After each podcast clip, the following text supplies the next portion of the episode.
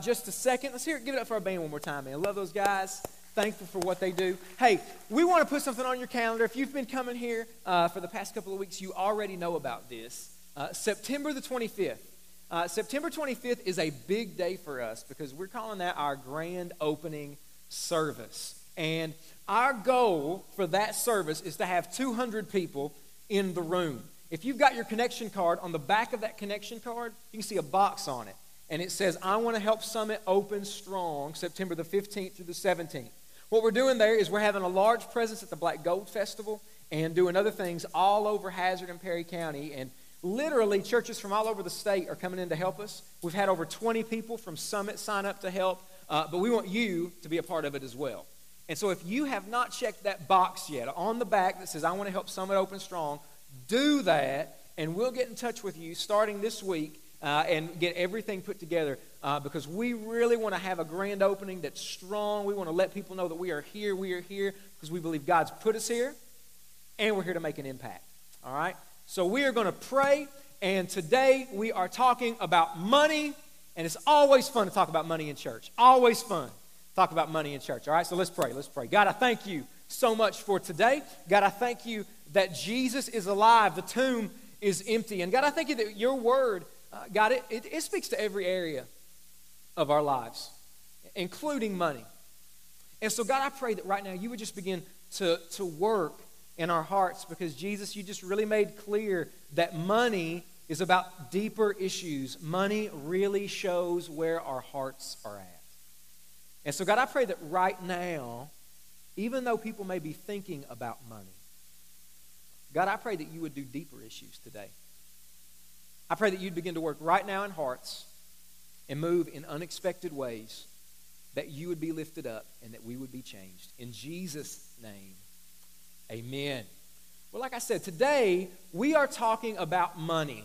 And I don't know if you realize this or not, but it is always controversial to talk about money in church. It is always controversial to talk about money in church. You've probably heard people say things like, say about the church in general. Maybe you are one of those people that say this kind of thing. You've heard people say, I don't like the church because the only thing churches talk about is money. Or I don't like the church because all they want is your money. And so it's a really controversial issue. In fact, today, it's a given. This will happen today. This is going to happen. Granted, this is just our 8th service. We've only done this 8 times. This is the first time we've ever talked about money.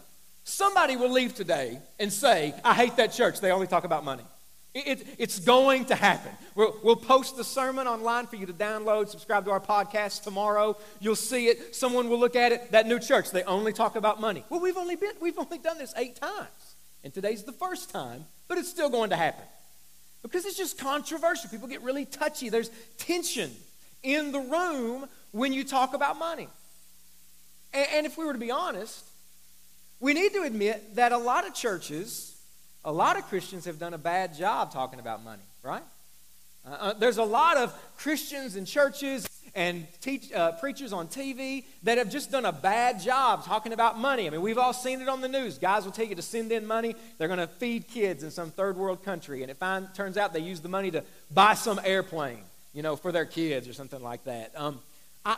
For me, when I was thinking about this week, I was thinking about churches and money and how people talk about money in the church. And I will never forget the very first time I ever heard a preacher talk about money. I'll never forget it. I didn't grow up in church.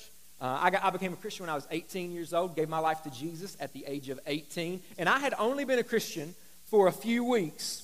And I was flipping through the channels, and I came to Christian television. Now, if you have never been introduced to Christian television is a glorious thing, because it's absolutely horrifying most of the time. You don't know what's going to happen. You don't know what you're going to hear. And on this particular occasion, I was flipping through, and what caught my attention on the Christian television station was a lady with large purple hair. Literally, this woman had, I promise you, she had purple hair. And she was crying. She was really emotional. She was crying. Mascara was all over her face. It looked like she'd just lost a paintball fight. And so there was this purple-haired lady with mascara all over her face that looked like she just lost a paintball fight. And I promise you, she looked at the camera, and she said, "If you love Jesus, you'll send us all your money." Now, I had only been a Christian for a few weeks. But I remember thinking, you know, I love Jesus, but I'm not going to send the purple-haired lady any of my money. I'm just not going to do it. But that's just a bad example of how churches or pastors, Christians, can talk about money. So we just need to be honest and admit that a lot of times this has been done in a bad way. You may be here, though, and money's on the forefront of your thoughts, not because it's controversial to talk about in church. Not because you've heard churches talk about it in a bad way or you've seen pastors or preachers or leaders misuse money. But money is on the forefront of your thoughts because right now, you were in a financial prison, you feel like. You lost your job maybe weeks ago, months ago, maybe over a year or so ago, and times are hard. You don't know what you and your family are going to do next. You're looking for employment all over the place, and no doors are opening. Bills are coming in, money is not, and there's a lot of tension. There's a lot of stress at home, and there's conflict in your marriage, and you know it this morning, and the only reason it's there is because of money. And so today what we're going to do, we're still in our sellout series. And in our sellout series, what we've been talking about every week is selling out to God's call for our lives. Selling out to God's call in different areas of our lives. And today we're talking about selling out to God's call for our finances. What would it look like if you sold out to God's call for your finances? Well, that's what we're going to see today. Today we're going to see what it would look like if you sold out to God's call for your finances. So if you've got a Bible, you can open up to 2 Corinthians chapter 8.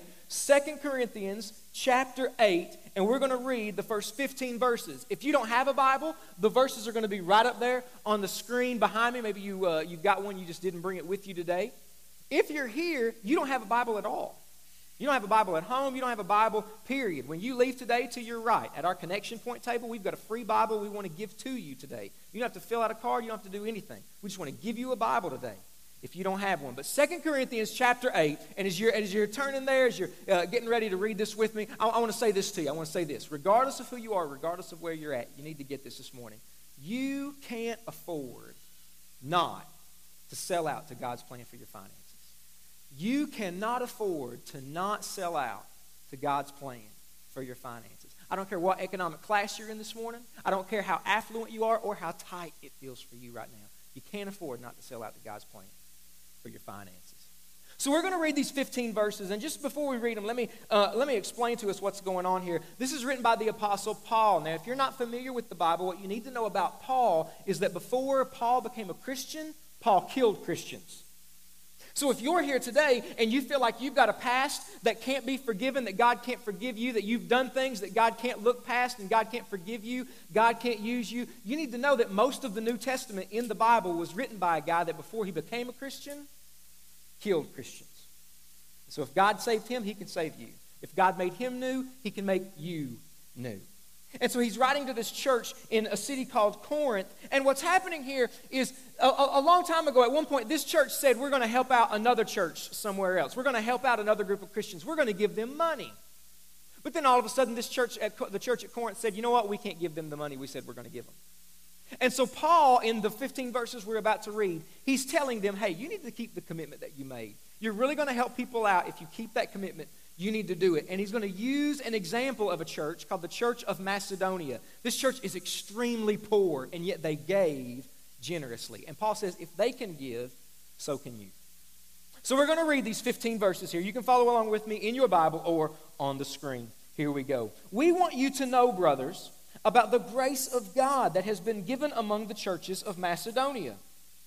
For in a severe test of affliction, their abundance of joy and their extreme poverty have overflowed in a wealth of generosity on their part. For they gave according to their means, as I can testify, and beyond their means, of their own accord, begging us earnestly for the favor of taking part in the relief of the saints. And this not as we expected, but they gave themselves first to the Lord, and then by the will of God to us. Accordingly, we urge Titus that as he had started, so he should complete among you this act of grace. But as you excel in everything, in faith, in speech, in knowledge, in all earnestness, and in our love for you, see that you excel in this act of grace also. In other words, keep the commitment you said you were going to do. I say this not as a command, but to prove by the earnestness of others that your love also is genuine. Watch this verse. For you know the grace of our Lord Jesus Christ, that though he was rich, yet for your sake he became poor, so that you by his poverty might become rich. And in this matter I give my judgment. This benefits you who a year ago started not only to do this work, but also to desire to do it. So now finish doing it as well, so that your readiness in desiring it may be matched by your completing it out of what you have. For if the readiness is there, it is acceptable according to what a person has, not according to what he does not have. For I do not mean that others should be eased of your burden, but that as a matter of fairness, your abundance at the present time should supply their need, so that their abundance may supply your need, that there may be fairness. As it is written, whoever gathered much had nothing left over, and whoever gathered little had no lack. What would it look like if you sold out to God's plan for your finances? It would look like this. It starts with Jesus, leads to generosity, and results in the world being changed. If you today, if you sold out to God's plan for your finances, it would start with Jesus, then it would lead to you being generous, it would lead to generosity, and it would result in the world being changed. So let's take that and let's break it down so that we can really understand that. See, God's plan for your finances starts with Jesus.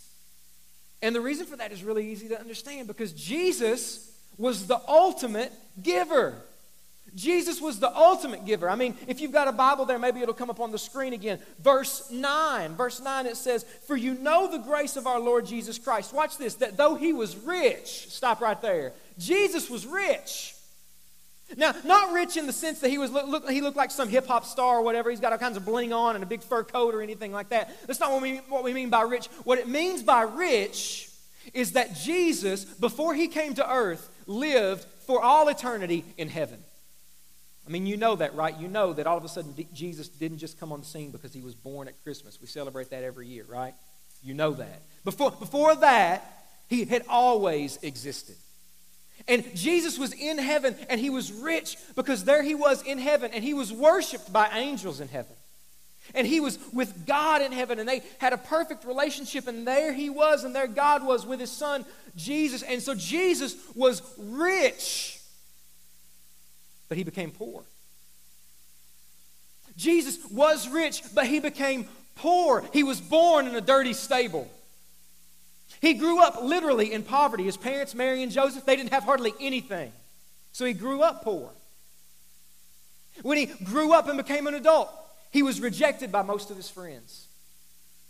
He was beaten up, tortured to death, killed, and came back from the dead. He was rich, but he became poor. So why did he become poor? Why would Jesus, who had all of these riches, worshipped in heaven on the throne of the universe, why would he become poor? For your sake. He became poor, it says in verse 9, for your sake, for you, for you, for you. Doesn't matter who you are, doesn't matter where you're at, it doesn't matter what you've done. He was rich and he became poor for you. See, you have to understand this. The love that Jesus had for you motivated him so much, filled his heart so much, that he left all that he had in heaven and became poor for you. Think about this with me. How many of you know there are things you've done in your life, and the only reason you've done those things is because you were motivated out of love to do those things? Anybody? You've done something in your life, and the only reason you did it is because you loved the person you were going to do it for, right? You've done that. I've done that. You know, I was thinking about that this week, and I thought about a time a couple of years back. Actually, it was a really small incident, but I just remember it really vividly. I remember we were about to go somewhere. Our family was. We were at home. And I don't know if we were going to church. I don't know where we were going. But all I remember about it is that I was dressed up for some reason. I was really dressed up. It was important that I dress up for this occasion. And so here we are, and I'm in my little girl's room, Cassidy, and she sneezes. And listen to me. I hope y'all didn't have lunch plans. She sneezes and just the biggest sneeze ever, and just her face is covered. Do I need to get any more graphic than that? I mean, just covered. It is all over her face. Just she sneezes and stuff just goes all over. And I look at her and she's doing this. There's no tissues. There's nothing at hand. So I did at that moment what seemed the perfect thing to do. I untucked my shirt, took my shirt, and cleaned my girl's face with it. And then I tucked my shirt back in, and we left. Now, here's what happened after I tucked my shirt in. After I wiped all of it off, I tucked my shirt in, I'm walking through the house, and it hits me. I just wiped off the face of a girl who had snot all over her, and it's on me. It's all over my shirt. Oh, my gosh, why would I do that? Now, listen, I love all y'all. I don't know if I love you enough, though, that if you sneezed right now without a tissue, I'd take my shirt and wipe your face off. Why would I do that for her? Because I love her. Now, think about that. Isn't that a crazy example? Isn't that just outlandish? Isn't that ridiculous? Think about what it must have been like the day that Jesus said, looked at the angels, everybody else, hey, I'm leaving. I'm going to become poor so that I can go save humanity. The angels had to have looked at each other and said, are you serious? You're going to leave all this and become poor? And he left it knowing where it was going to go, knowing it was going to go bad for him, but he did it because he loved you. He became poor so that you, is still in verse 9, so that you by his poverty might become rich. And listen, when it says that you by Jesus' poverty would become rich, that doesn't mean that Jesus died so that you can have a yacht, okay? That's not what it means. It doesn't mean Jesus died so that you can be a millionaire. I know that there are really good-looking TV preachers with nice white teeth on TV that will tell you that's what it means, and they are wrong. That's not what it means. It doesn't mean that Jesus became poor so that you would be rich materially. Here's what it does mean, though. When it says that Jesus became poor so that you, by his poverty, you'd be rich, what it means is this. If you have Jesus, you're rich today. If you have Jesus Christ as your Savior, if your sins are forgiven, if God is your Father, then you are rich in God's eyes. And then to flip it around, from God's perspective, if you're here and you don't have Jesus, your sins are not forgiven. If God is not your Father, if you've never asked Jesus to come into your life and forgive you for your sins, if you've never done that, then listen, it doesn't matter how affluent you are. It doesn't matter the ladder that you've climbed and the status that you're at right now. In God's eyes, you're poor. Why? Because when you die, everything you've worked for, everything you've given your life for will stay here. You know that, right? You know that when you die, it's not going with you. I mean, you've heard this before. There is a reason you've never seen a hearse with a U-Haul strapped to the back of it. Now, you know that. But at some level, man, we just don't believe that, because some of you are here and you're just giving your life to things that when you die, you're leaving. But listen, today you can be rich in God's eyes if you give your life to Jesus. So it starts with Jesus. He was generous. He gave himself for us. It starts with Jesus, and then it leads to generosity. It leads to generosity, because you see the example that he gives of this church. He talked about the church in Macedonia there in verse 2, and he says, for in a severe test of affliction, their abundance of joy and their extreme poverty. This church was broke. They didn't have nothing. This church didn't. But look at this. Their extreme poverty overflowed in a wealth of generosity. Everybody say this with me. Everybody say the word generous. Say it. Generous. Thank you for the 5 people who said it. God bless your soul. There you go. Generous. Listen, the Bible, when it talks about giving, the word that it'll use over and over is the word generous. You look in the New Testament, you look all over the Bible. People who were rich were generous. People who were poor and didn't really have anything, they were generous. They gave generously. So if you're here and you're listening to me right now, probably at some point you're asking yourself this, well, Mark, how much of my money should I give to God so that I'll be generous? Mark, how much of my resources should I give to God so that I'll be generous? And that's the wrong question. That's the wrong question. See, because the Bible says that you and me, we are stewards. What a steward is, it's a manager. It's a manager of other people's resources. And so listen, the Bible says that everything you have, really, it's God's. The money you have, the clothes you're wearing, the house you live in, the car you drive, your kids, your life, the air you're breathing, ultimately, it's all God's. And we are stewards of things that are actually His. So the right question is this: how much of God's money will I keep? How much of God's resources will I keep so that I can be generous with the rest?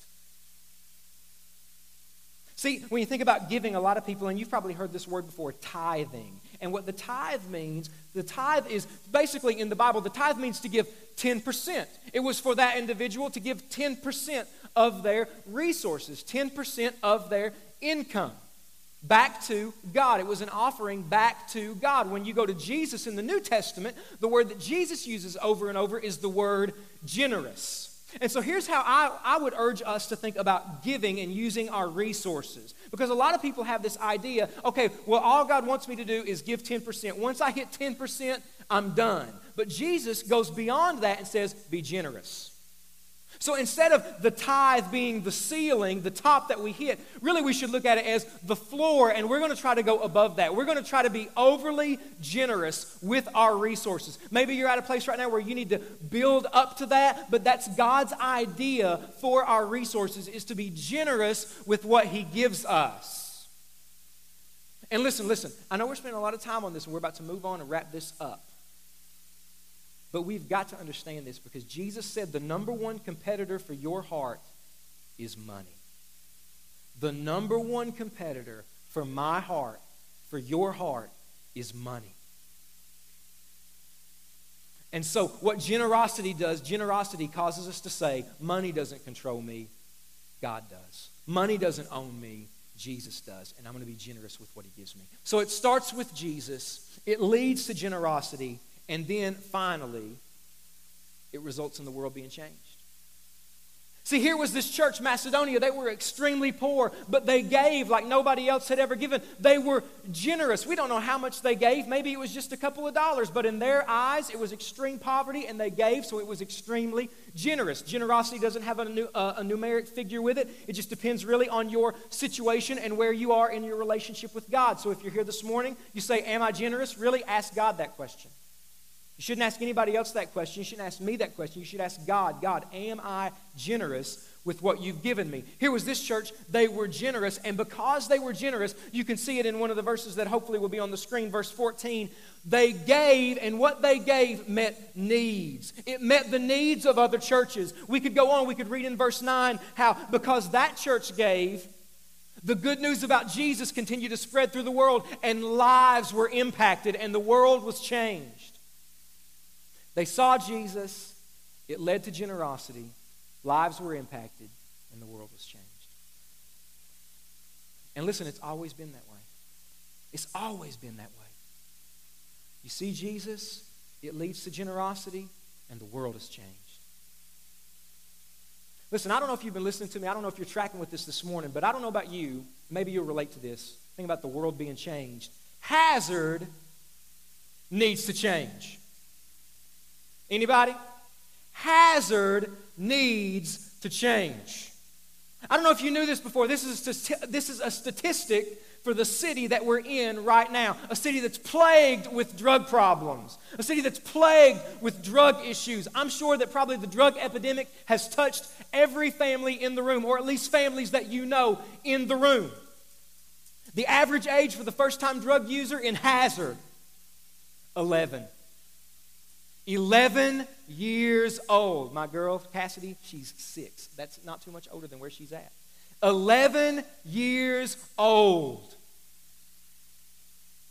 One of the questions that we get asked a lot of times is, why would you want to start a new church in Hazard? There's churches all over the place in Hazard. Everybody in Hazard knows about Jesus. I don't know if you realize this or not. Last year in 2010, there were a group of churches. They brought in an outside organization here into Hazard and Perry County. And they had an organization do a study of how many people in Hazard and Perry County are associated with a church, affiliated with a church, go to church in any way, shape, or form, here was the results. 75% of Hazard and Perry County have absolutely no contact with any church, no affiliation with any church, have never been to a church.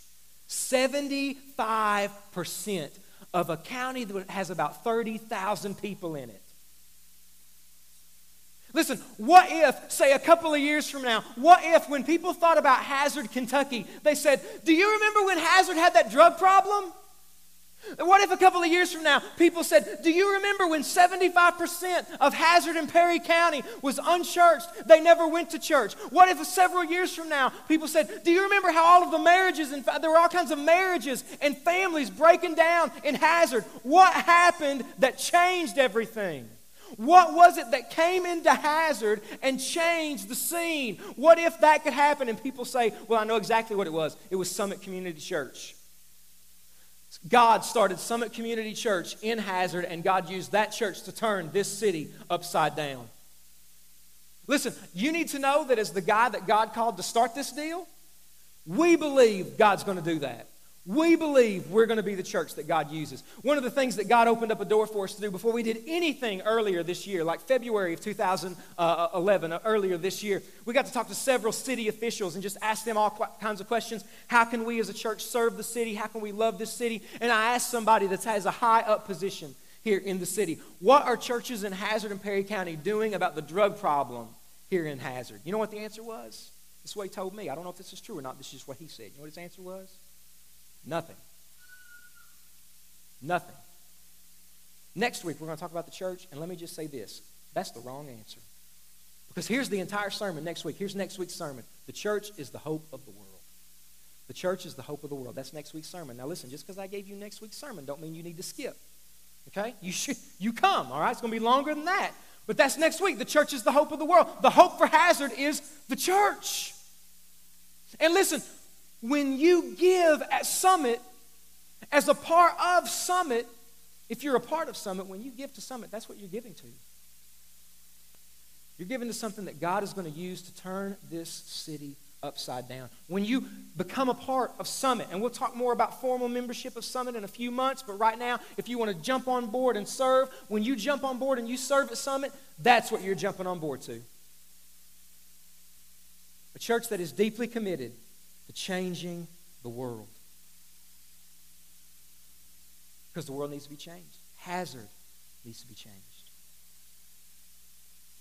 See, think about it like this. There's really two options in front of us this morning. There's really only two options in front of us this morning.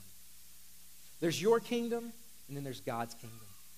See, the Bible says that God has a kingdom, and the Bible says that Jesus is a king. And the whole universe is his kingdom. But our problem is that we think that we are kings. We think that we have a kingdom. And so we spend our entire lives building up resources and collecting and gathering things and saving and investing so hopefully that our money gives us security. Hopefully that our money makes us sleep better at night. Hopefully our resources and everything that we get and we have makes us feel better about ourselves, and we're trying to build our own kingdoms. But listen to me, at the end of the day when we die, none of those things go with us. Listen, it's not bad to have good things. It's not bad to have money. It's not bad to have a nice house, nice car. It's not bad to have any of those things. Nothing's wrong with those things. But listen, it's bad when those things have you. Nothing's wrong with any of those things, but it's wrong when those things have you. See, so if you are going to give God control of your finances, then really God has to have control of you. And so the question is, does he? Does God have control of you today? I wonder if there's an area of your life, you may be here and you're a Christian, there's an area of your life that you need to give to God. There's an area of your life where you need to submit to God. You say, God does not have control of my life right here. Maybe it is your finances. Maybe it's exactly what we've been talking about today. Maybe it's something completely different, not even finances, but God is just really putting his finger on it for you today. Maybe it's your life for the very first time. You need to give God control of your life. Let's bow our heads and close our eyes. With every single head bowed, with every single eye closed, I wonder if you would just, where you're at, I wonder if you would take just a moment and if you would ask God, say, God, is there an area of my life where I really need to give you control? Maybe it's your money. Maybe it's your finances. Or maybe it's some decision. You're here this morning, you're scared to death about what the future holds for you and your family. Maybe it's your marriage. Maybe it's fill in the blank. I wonder if there's an area in your life where you would look at and you would say, God, I need to give you control of this area of my life. I wonder if there's anybody here today that you would raise your hand and you would say, you know what, Mark, God is laying something on my heart today. There is an area in my life. I know I need to give God control of this area. And I'm not going to ask you to do anything else. I'm not going to ask you to stand or anything like that. I'm not even going to ask you to identify it because, listen, God knows what that area is. This is between you and God right now. God is at work in your life. I just want to know, is there somebody here and you would look at your life and you would be willing to say, Mark, I know God is telling me to give him control of an area in my life right now. If that's you, would you just raise your hand? Several hands. Thank you for that hand. Thank you. There's that hand. 1, 2, 3, 4, 5, 6, 7, 8. Go ahead and put your hands down. Thank you so much. God is just speaking to you, God, about giving him control of an area in your life. I wonder if there's somebody here today and you've never given God control of your life at all. See, Mark, I don't think that I'm a Christian. I think I'm a good person, but listen to me. If that's where you're at, good is not good enough. If it was, Jesus didn't need to die for you. But he had to die for you because you can't save yourself. I wonder if there's anybody here who would raise their hand. That's all I'm going to ask you to do. I wonder if there's anybody here who would raise their hand to say, Mark, I need to give God control of my life for the very first time. I'm going to count to 3, and if that's you, would you just raise your hand? 1, 2, 3. Raise your hand this morning. Anybody in the room? You need to give God control of your life for the very first time. God, I know that you are on the move right now. God, I thank you for all the hands, God, that went up. I thank you that you are at work in people's lives. You're really convicting people about areas, God, where you want control. And God, I pray that the heart of every single person in the room this morning would be surrender. God, that we want to give our lives over to you. God, that we want you to have control of every area. And so, God, as you speak, as you are speaking, God, just continue to work. Continue to move. In Jesus' name, amen. Amen. Our ushers are going to come up front. Come on up, guys. We're going to take up our offering now, give you a chance really to be obedient to God and to worship God in your giving. But listen, before we take up our offering, before the band plays to dismiss us and before we leave worshiping, I want to say this to you. Listen, we want you to come back next week. Next week we are going to talk about the church, and I promise you, we are going to do something next week that you will remember for the rest of your lives, okay? So come back next week, and listen, bring people with you, man. If God is using Summit to impact your life, at every single table out there, there are invite cards, just cards that have where we meet, our dates and times on them, got all kinds of web addresses and things like that. Take as many of those as you want and give those out to whoever you want to this week, all right? Love you guys. Thank you so much for being here. Let's worship God in song and in our offering this morning as these guys play us out.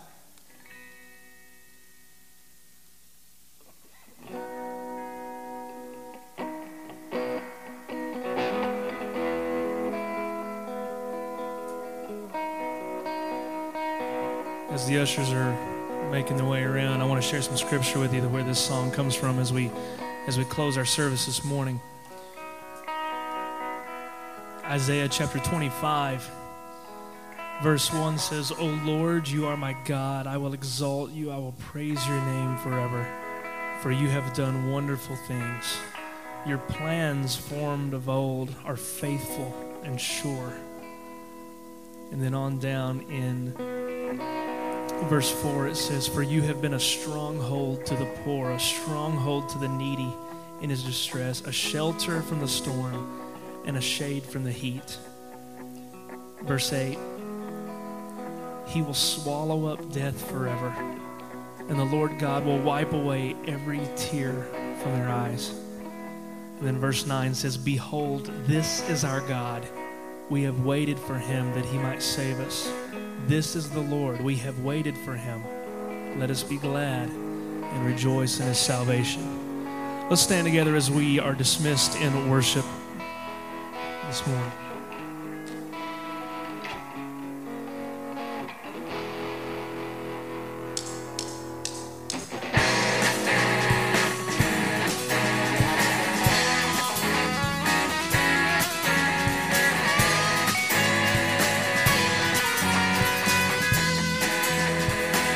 Oh Lord. Oh Lord, you are my God.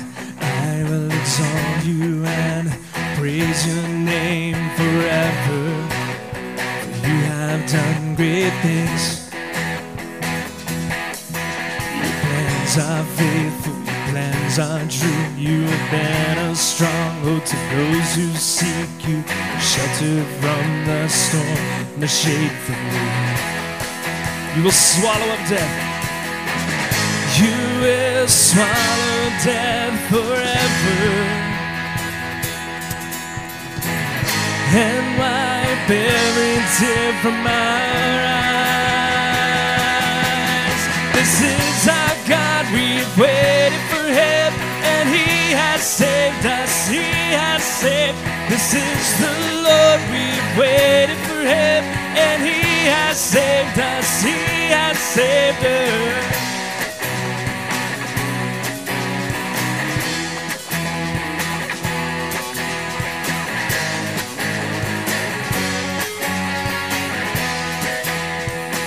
Oh Lord, sing it out. Oh Lord, you are my God. I will exalt you and praise your name forever. You have done great things. Your plans are faithful, your plans are true. You have been a stronghold to those who seek you, shelter from the storm, the shade from you. You will swallow death forever and wipe every tear from our eyes. This is our God, we've waited for him, and he has saved us, he has saved. This is the Lord, we've waited for him, and he has saved us, he has saved us.